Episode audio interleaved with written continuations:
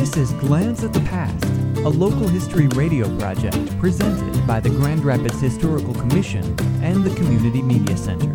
Today's story, Bridge Banquet.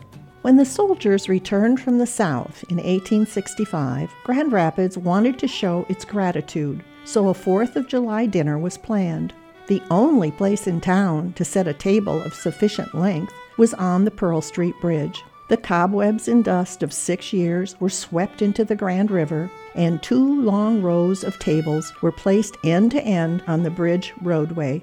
They were loaded with all the good things the country and city afforded: roast pig, turkey, duck, chicken, cake, pie, jellies and preserves, and would you believe it, beans, beans, beans, enough to feed an army corps. But how to get this feast to Sherman's bummers, Sheridan's jayhawkers, and Grant's mudsills, and keep it away from the home guard, had not been planned. Before noon, the streets at both ends of the bridge were crowded, and nearly every soldier had brought his family or his best girl. The guards found it hard to draw the line.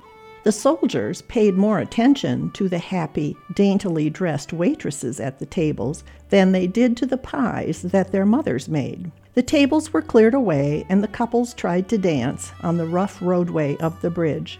But they found more pleasure talking in the moonlight at Hovey's Grove, a picnic ground with benches, swings, and tables in a grove of oaks not far from the bridge on the west side. This homecoming was long remembered by the soldiers of the Civil War and by the citizens who planned and conducted it.